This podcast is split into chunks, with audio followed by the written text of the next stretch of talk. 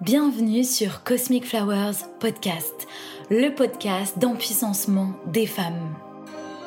Je suis Hélène, fée des temps modernes, âme guérisseuse, coach et thérapeute énergéticienne spécialisée en libération émotionnelle.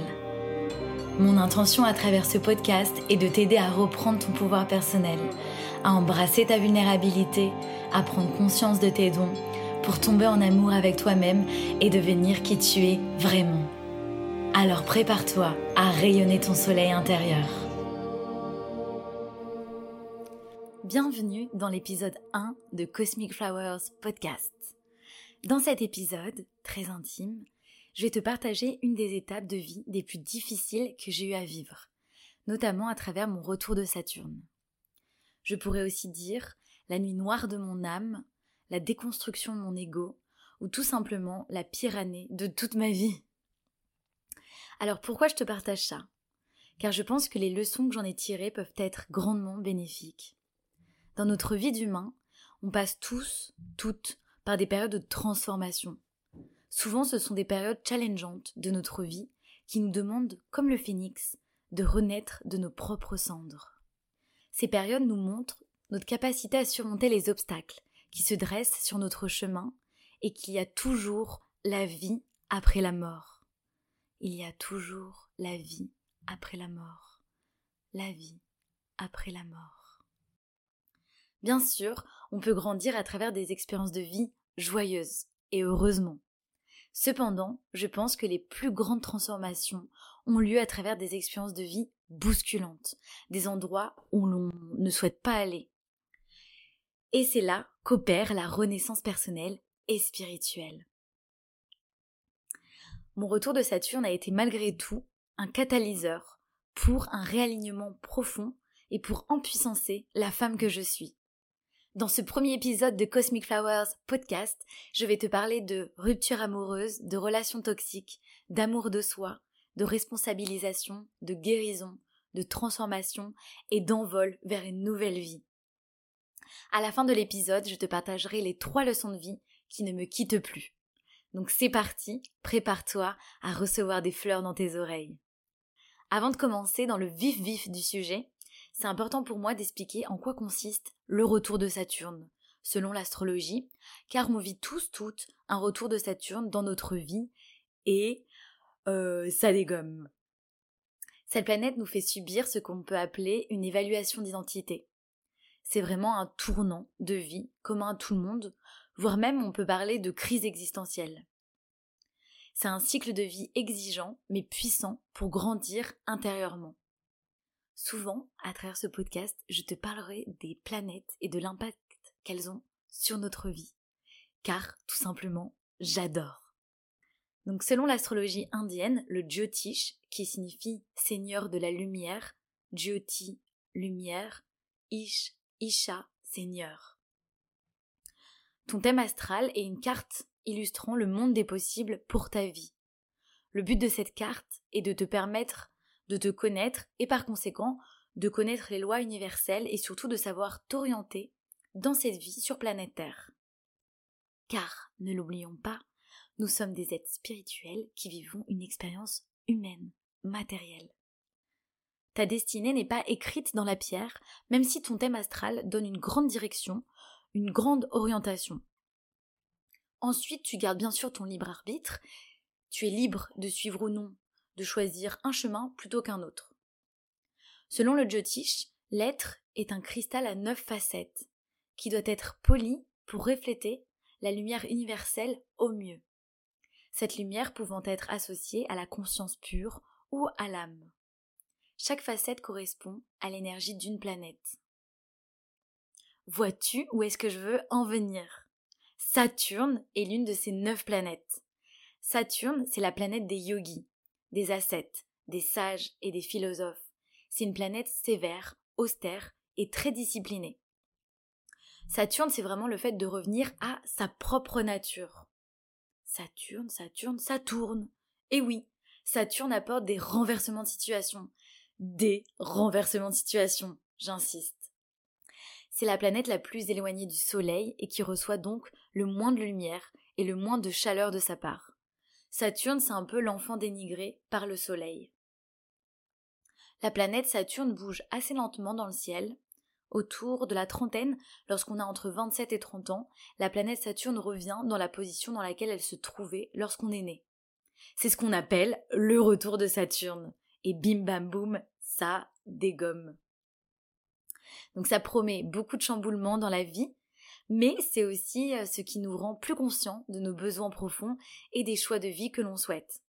Saturne est en charge de nous mettre face à des situations complexes afin de nous faire évoluer, afin de nous transformer. Saturne est significateur de la mort, de la séparation, de la perversité, de la maladie, de la pauvreté, mais aussi de la contraction, de la dépression, de l'inquiétude, de l'anxiété, de la peur, du doute, de la mélancolie. La destruction permettant la reconstruction. Il peut nous faire douter de nous-mêmes et de notre part divine. Quel coquin. Sur le plan spirituel, il représente l'ascétisme, la discipline et la solitude. Saturne apporte les plus grands challenges, mais aussi les plus grandes récompenses. L'indépendance et la capacité à poser ses limites. Dans le thème, il représente ce que l'on doit affronter, la chose à laquelle il est difficile de faire face pour nous. Il nous pousse à travailler avec la réalité, à avoir conscience de la dualité. Il crée une situation parfois dramatique et non attendue qui nous permet de revenir à la réalité et de transformer notre vie. Saturne nous expose nos faiblesses pour nous aider à conquérir notre propre nature. Saturne réorganise les différents corps de l'être pour permettre à l'âme de vivre la libération. Cette réorganisation peut causer des douleurs et de la souffrance. Son but est de nous décharger de nos karmas, donc de nous purifier. Quand l'expérience est comprise au niveau de l'âme, vient alors le calme qui nous donne une direction à notre chemin spirituel. L'impact de Saturne nous pousse à changer notre mode de vie extérieur et notre attitude intérieure. On peut considérer Saturne comme la planète la plus spiritualisante car elle nous prépare de manière efficace pour l'éveil intérieur. Alors, je vais te raconter mon histoire. Il y a encore quelques années, je n'aurais jamais pu parler de cette histoire car j'en avais vraiment honte. Alors que je pense que c'est une vraie source d'inspiration, ça vient nous rappeler notre condition humaine on a tous, toutes, des failles, des faiblesses dans différents aspects de notre vie.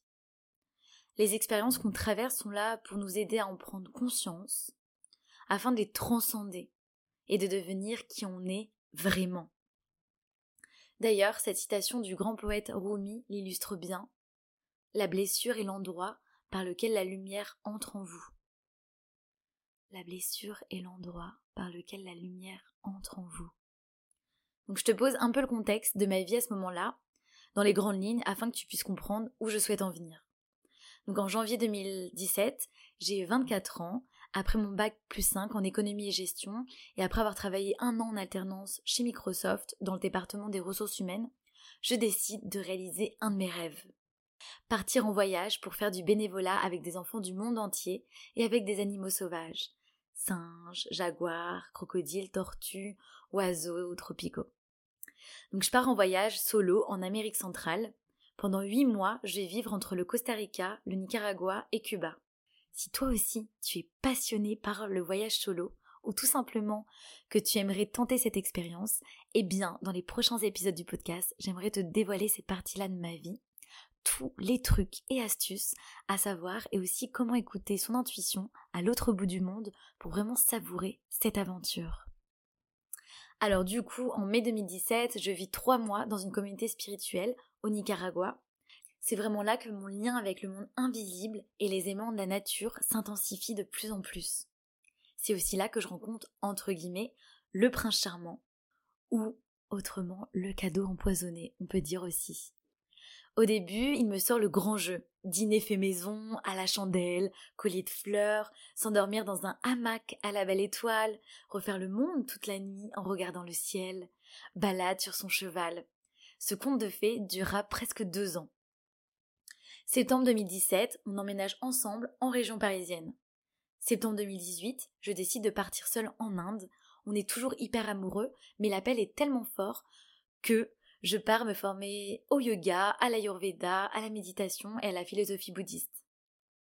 Finalement, les trois mois prévus se transforment en un an et demi sur ce territoire.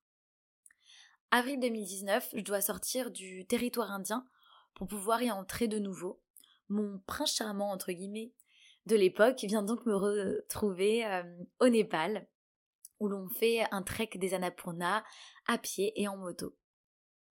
Donc je commence à percevoir euh, les jeux de pouvoir, la manipulation et l'emprise qu'il a sur moi. Je le reconnais plus tellement et je me pose beaucoup de questions concernant notre relation. Décembre 2019, je rentre en France, on se revoit et c'est là que le cauchemar commence. Donc toute l'année 2020, je vis une vraie relation toxique. Une relation où les fondations ne sont pas saines, elles sont vraiment euh, bancales. Il y a beaucoup de violence euh, émotionnelle et la relation repose sur euh, un grand jeu de pouvoir. Mes conversations avec lui sont remplies d'injonctions paradoxales. Je suis dans une relation amoureuse où les informations se contredisent et s'opposent. Si bien que j'ai l'impression de devenir folle. J'en cite une parmi toutes les injonctions euh, paradoxales, parmi euh, le chaud, le froid.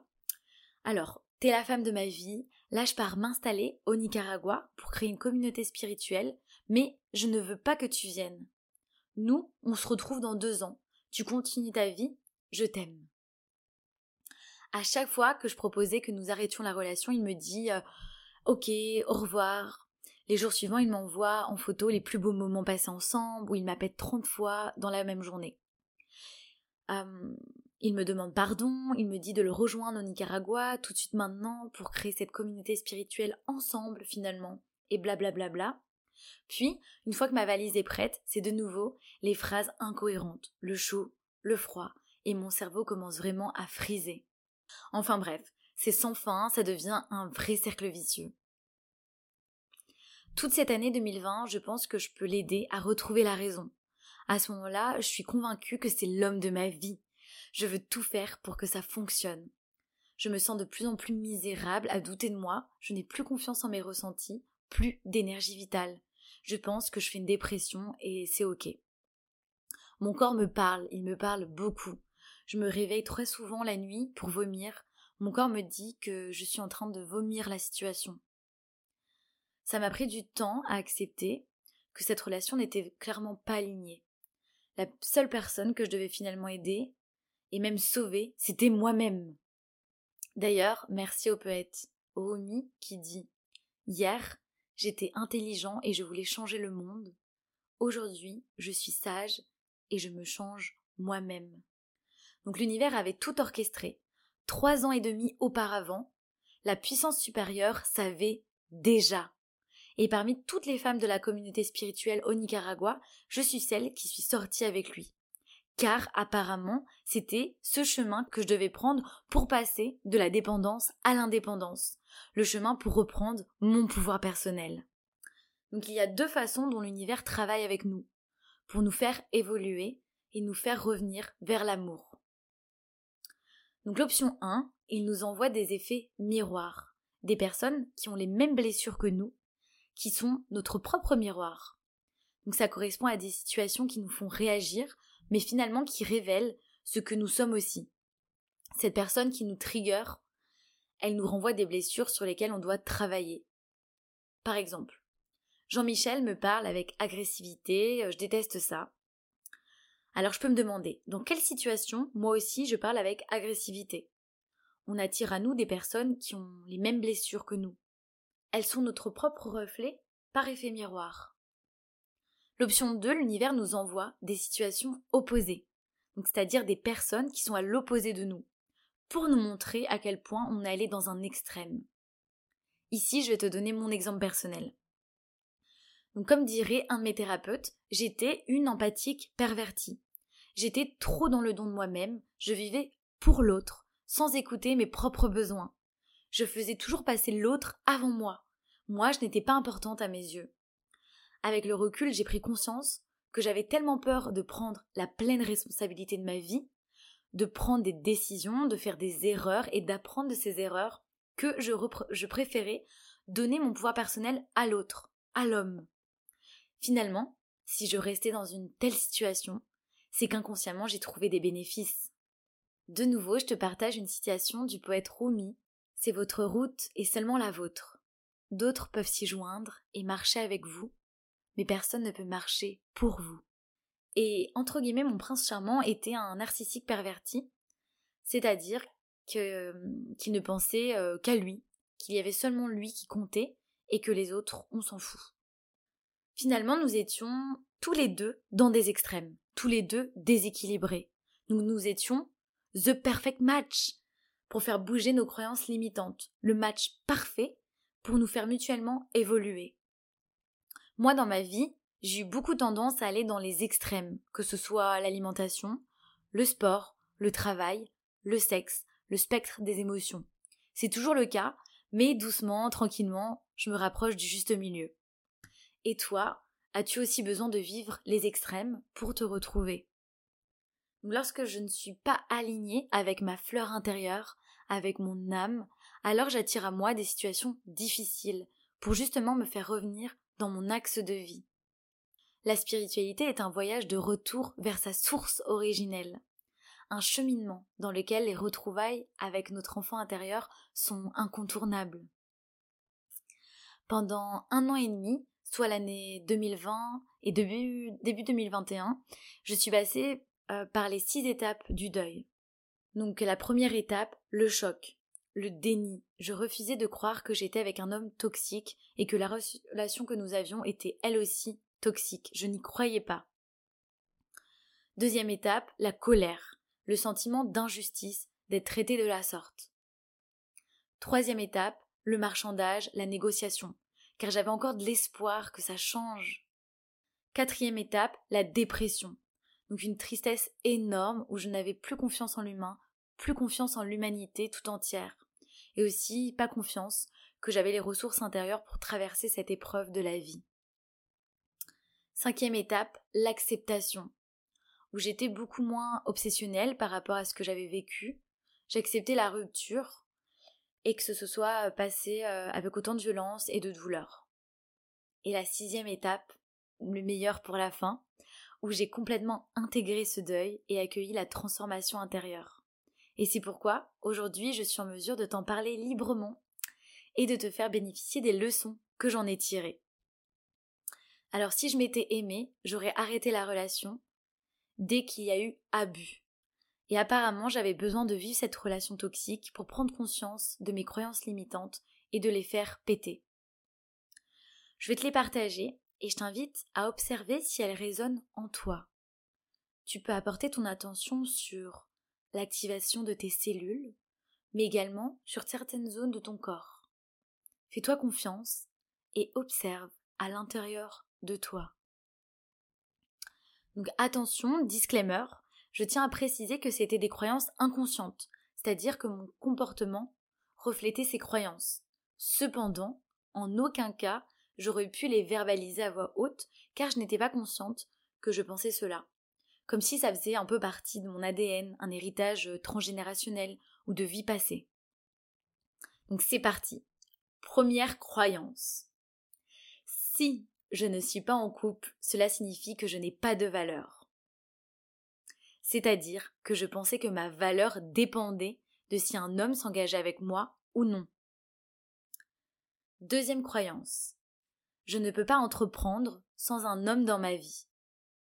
Je croyais vraiment que pour réussir en tant qu'entrepreneur, j'avais besoin d'un homme à mes côtés, afin de m'apporter soutien émotionnel, qu'il croit en moi, afin que moi-même je puisse croire en moi. Là, on voit que je donnais complètement mon pouvoir personnel à l'autre, à l'homme. Troisième croyance. Je ne peux pas vivre à l'étranger sans un homme. Voyager seul à l'autre bout du monde, pas de problème. En revanche, pour m'installer à l'étranger, je croyais dur comme fer qu'il fallait avoir un partenaire, que ce n'était pas quelque chose qui se faisait seul. Tu pourras me dire, toi, en commentaire du podcast, si certaines de ces croyances résonnent en toi ça m'intéresse.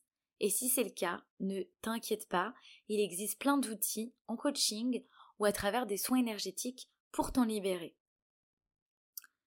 Alors, je vais te partager les remèdes qui m'ont aidé à sortir euh, de ce tourbillon.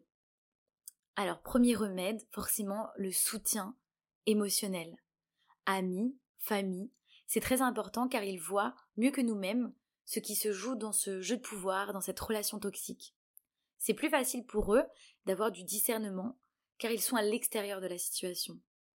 Par exemple, lorsque je donne des séances de thérapie et de coaching aux femmes que j'accompagne, eh bien forcément, comme je suis extérieure à la situation, je vois plus clair dans ce qui se joue. Comme je ne suis pas impliquée émotionnellement, même si ça me touche, il est facile de voir les angles morts, de voir euh, les zones d'ombre, pour l'aider à apporter de la clarté, du discernement. D'ailleurs, j'en profite pour remercier mon amie d'enfance Maya, qui a été un réel soutien pour moi durant cette épreuve. Merci, merci, merci Maya. Et j'oublierai jamais tout ton amour et, et tout ce que tu as fait pour moi. Que ce soit dans cette vie ou dans les prochaines, je n'oublierai pas vraiment. Merci du fond du cœur.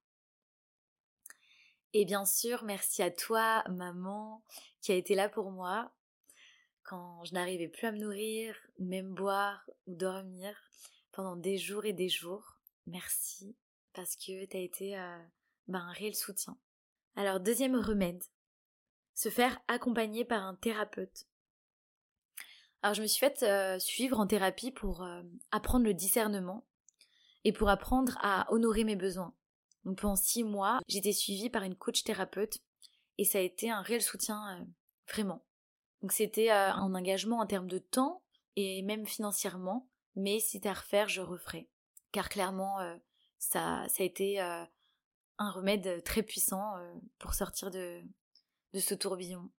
Alors troisième remède, continuer de partager sa vocation au monde. Donc moi à ce moment-là, J'étais euh, passionnée par le yoga, je le suis toujours, mais ça avait une place vraiment très très importante dans ma vie. Je rentrais d'un voyage d'un an et demi en Inde et euh, j'avais à cœur de partager le yoga. Et du coup, euh, avant chaque séance, bah, je me sentais pas très bien. Je me disais mince, comment moi je peux partager à toutes ces femmes, sachant que je me sens pas dans ma puissance. Et en fait, ce qui se passait, c'est que pendant ces séances de yoga, j'avais une énergie divine, comme si je canalisais, qui se répandait et qui me permettait de transmettre un message. Donc c'est vraiment les plus beaux cours que j'ai pu donner. Et euh, d'ailleurs, je les ai enregistrés, je pense que je les mettrai en accès, parce que euh, ces cours, euh, ils étaient vraiment très puissants. Donc voilà, continuer de partager sa vocation au monde pour nous aider à garder cette confiance et à sentir qu'on est soutenu dans cette épreuve de la vie. Quatrième remède, donc j'ai reçu euh, une séance de Theta Healing. Alors c'était ma première, ma première euh, expérience dans le Theta Healing et je m'en souviendrai vraiment mais toute ma vie. C'est comme si j'avais fait un saut quantique en l'espace d'une heure et demie. J'ai compris des choses que je ne comprenais pas depuis un an et demi. Donc euh, imagine la puissance. Alors le Theta Healing, c'est une modalité de développement personnel. C'est une technique de méditation qui est un mélange entre la thérapie par la parole et des soins énergétiques. On va voir les croyances limitantes qui nous gardent dans les mêmes schémas répétitifs. Et comment changer ces croyances limitantes pour bien évidemment ajouter de la magie dans sa vie? Alors je vais essayer de t'expliquer avec des mots ce qui s'est passé, mais c'est pas évident car c'est au niveau énergétique que la guérison a eu lieu. Mon mental lui n'a vraiment rien compris à ce qui s'est passé. C'est comme si euh, toute la souffrance, toute la colère que j'éprouvais s'était dissipée en l'espace de quelques secondes. Alors que moi, j'étais en boucle avec cette histoire depuis un an et demi. Mon âme a, en quelque sorte, euh, rencontré l'âme de, entre guillemets, mon prince charmant, et j'ai ressenti au niveau kinesthésique, c'est-à-dire dans mon corps, toute la souffrance qu'il éprouvait depuis toujours. Mon âme, elle s'est connectée, elle s'est branchée sur sa vibration à lui et je ne pouvais même plus lui en vouloir de m'avoir tant fait souffrir, car ce qu'il vivait en lui était vraiment horrible en fait. Ça m'a apporté beaucoup de compassion, un autre niveau de conscience, et euh, j'ai compris finalement que euh, si je devais avoir de la peine pour quelqu'un, c'était vraiment pour lui, et pas pour moi. Et je me souviens même l'avoir serré dans mes bras pour lui dire au revoir et bonne continuation. Pour autant, ce n'est pas quelqu'un que je souhaite recroiser sur mon chemin, vraiment pas, mais en tout cas, euh, ça m'a vraiment libérée, cette séance. Alors, maintenant, j'aimerais partager les trois leçons que j'ai tirées de cette expérience. Leçon numéro 1. ton monde extérieur est le reflet de ton monde intérieur. Alors la grande prise de conscience que j'ai eue à ce moment-là de ma vie, c'est que la seule relation toxique que tu peux réellement avoir, c'est la relation toxique avec toi-même. Alors j'utilise le tutoiement car je te parle, mais aussi je me parle. Car en fait, lorsque tu t'aimes, que tu te traites avec beaucoup d'amour et que tu te chéris, eh bien tu ne laisses personne te manipuler ou t'abuser. La relation toxique, c'est avant tout avec toi-même que tu l'as. La relation toxique, elle vient te montrer le grand manque d'amour que tu peux avoir envers toi-même. Et le partenaire toxique que tu rencontres est juste le reflet d'une partie de toi. Il est là pour te montrer ce qui se joue à l'intérieur de toi. En quelque sorte, tu peux lui dire merci. Merci d'être mon enseignant. Grâce à toi, j'y vois plus clair. Merci. Grâce à cette expérience, j'ai appris à découvrir des parties de moi que je ne connaissais pas. Au final, c'est l'histoire de toute ta vie, d'apprendre à te connaître, d'apprendre à être vraiment toi, devenir toi. Maintenant que tu en as pris conscience, tu peux décider de tomber en amour avec toi-même à chaque instant, même des facettes dont tu n'es pas fier, dont tu as honte. Accueille-les, apprends à être là pour elles et à les aimer. Leçon numéro 2.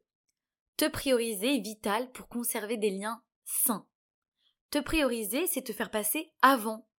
Alors ça veut pas dire que tu t'en fiches de l'autre, non, non, non. Ça veut seulement dire que tu prends soin de tes besoins pour te respecter, pour conserver ton taux d'énergie. Et le surplus d'énergie que tu as, tu le partages avec plaisir auprès de tes amis, de tes amours, d'inconnus. Pour te prioriser, il est important d'avoir conscience de tes besoins afin de pouvoir poser tes limites. Alors là, tu peux te demander, mais comment je fais pour savoir quels sont mes besoins? Écoute-toi, écoute-toi, écoute-toi. Ton corps, c'est déjà tout, tout, tout, tout. Un besoin, ça s'écoute dans l'instant présent. Pas dans le passé, pas dans le futur, mais maintenant. Écoute tes sens, écoute tes sensations corporelles, écoute tes émotions qui te traversent. Ton corps est la plus grande sagesse. Il t'envoie à chaque instant de précieux messages afin de communiquer avec toi, afin que tu puisses respecter tes besoins. Ne les ignore pas, vraiment, ressens-les pleinement. Que ce soit agréable ou désagréable, écoute tes sens, écoute tes sensations corporelles, écoute tes émotions qui te traversent. C'est ta précieuse guidance, c'est le chemin pour apprendre à mieux te connaître, à reconnaître tes besoins et à poser tes limites. Ainsi, une relation plus saine avec toi-même se développe et forcément avec les autres. Lorsque tu ne poses pas tes limites, eh bien tu mets automatiquement l'autre dans la posture de bourreau. Et cela même s'il t'a demandé ton avis. Et toi, tu te mets automatiquement dans la posture de la victime. Alors oui, ça peut faire peur de communiquer tes besoins. Moi, j'avais la croyance suivante. En communiquant mon besoin, je crains de ne plus être aimé. Or, ton besoin est censé te mener dans un endroit juste dans ta vie. Alors oui, ça va te demander du courage de communiquer tes besoins. Si jamais ça ne convient pas à la personne en face de toi, eh bien, elle partira, et c'est ok. On ne peut pas plaire à tout le monde. Et si jamais ça lui convient, elle restera, et elle t'aimera pour qui tu es vraiment.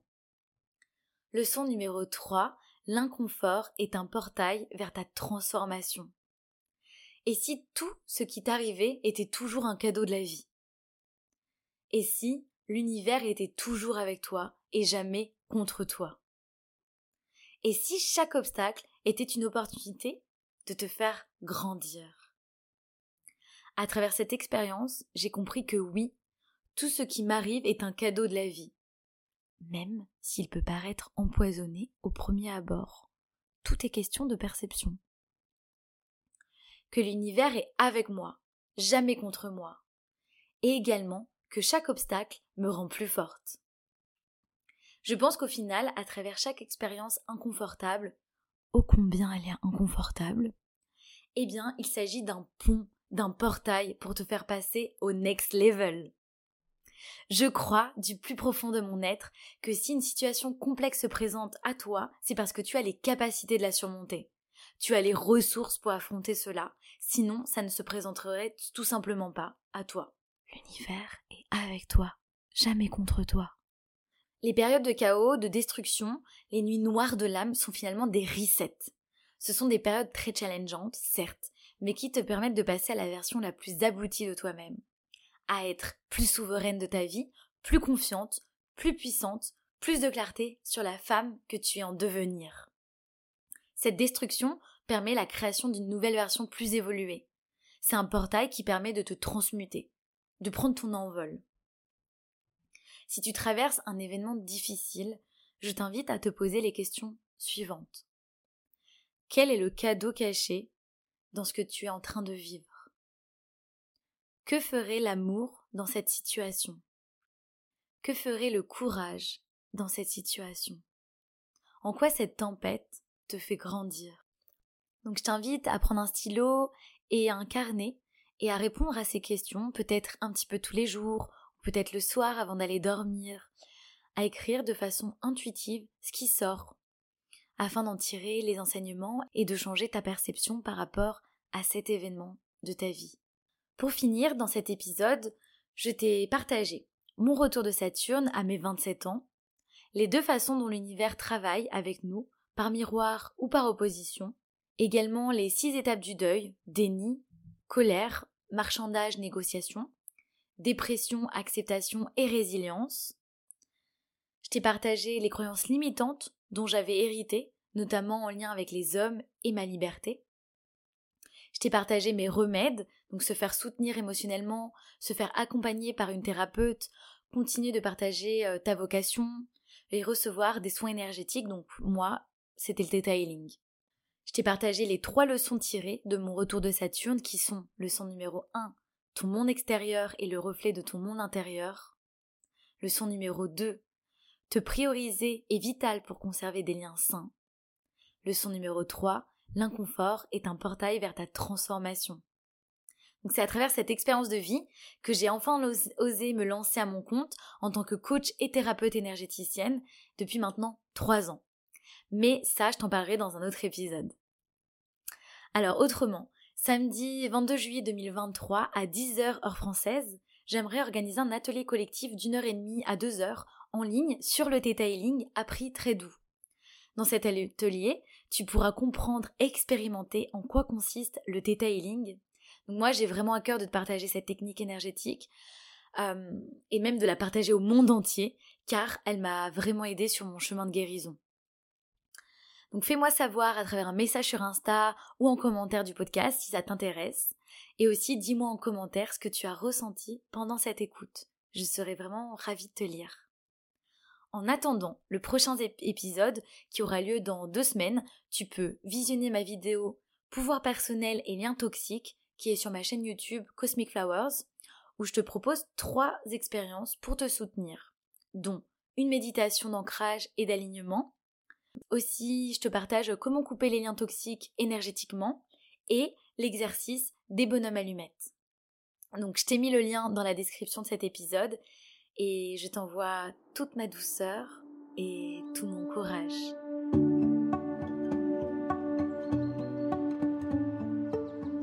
Un grand merci pour ton écoute. Si tu as adoré ce podcast et que tu souhaites me soutenir et m'aider à diffuser mon message, je t'invite à t'abonner, me laisser 5 étoiles lumineuses sur Spotify ou Apple Podcast et un mot doux d'amour. Ou bien tag-moi en story Instagram en me mentionnant at cosmic.flowers. Je t'embrasse et je t'envoie du soleil.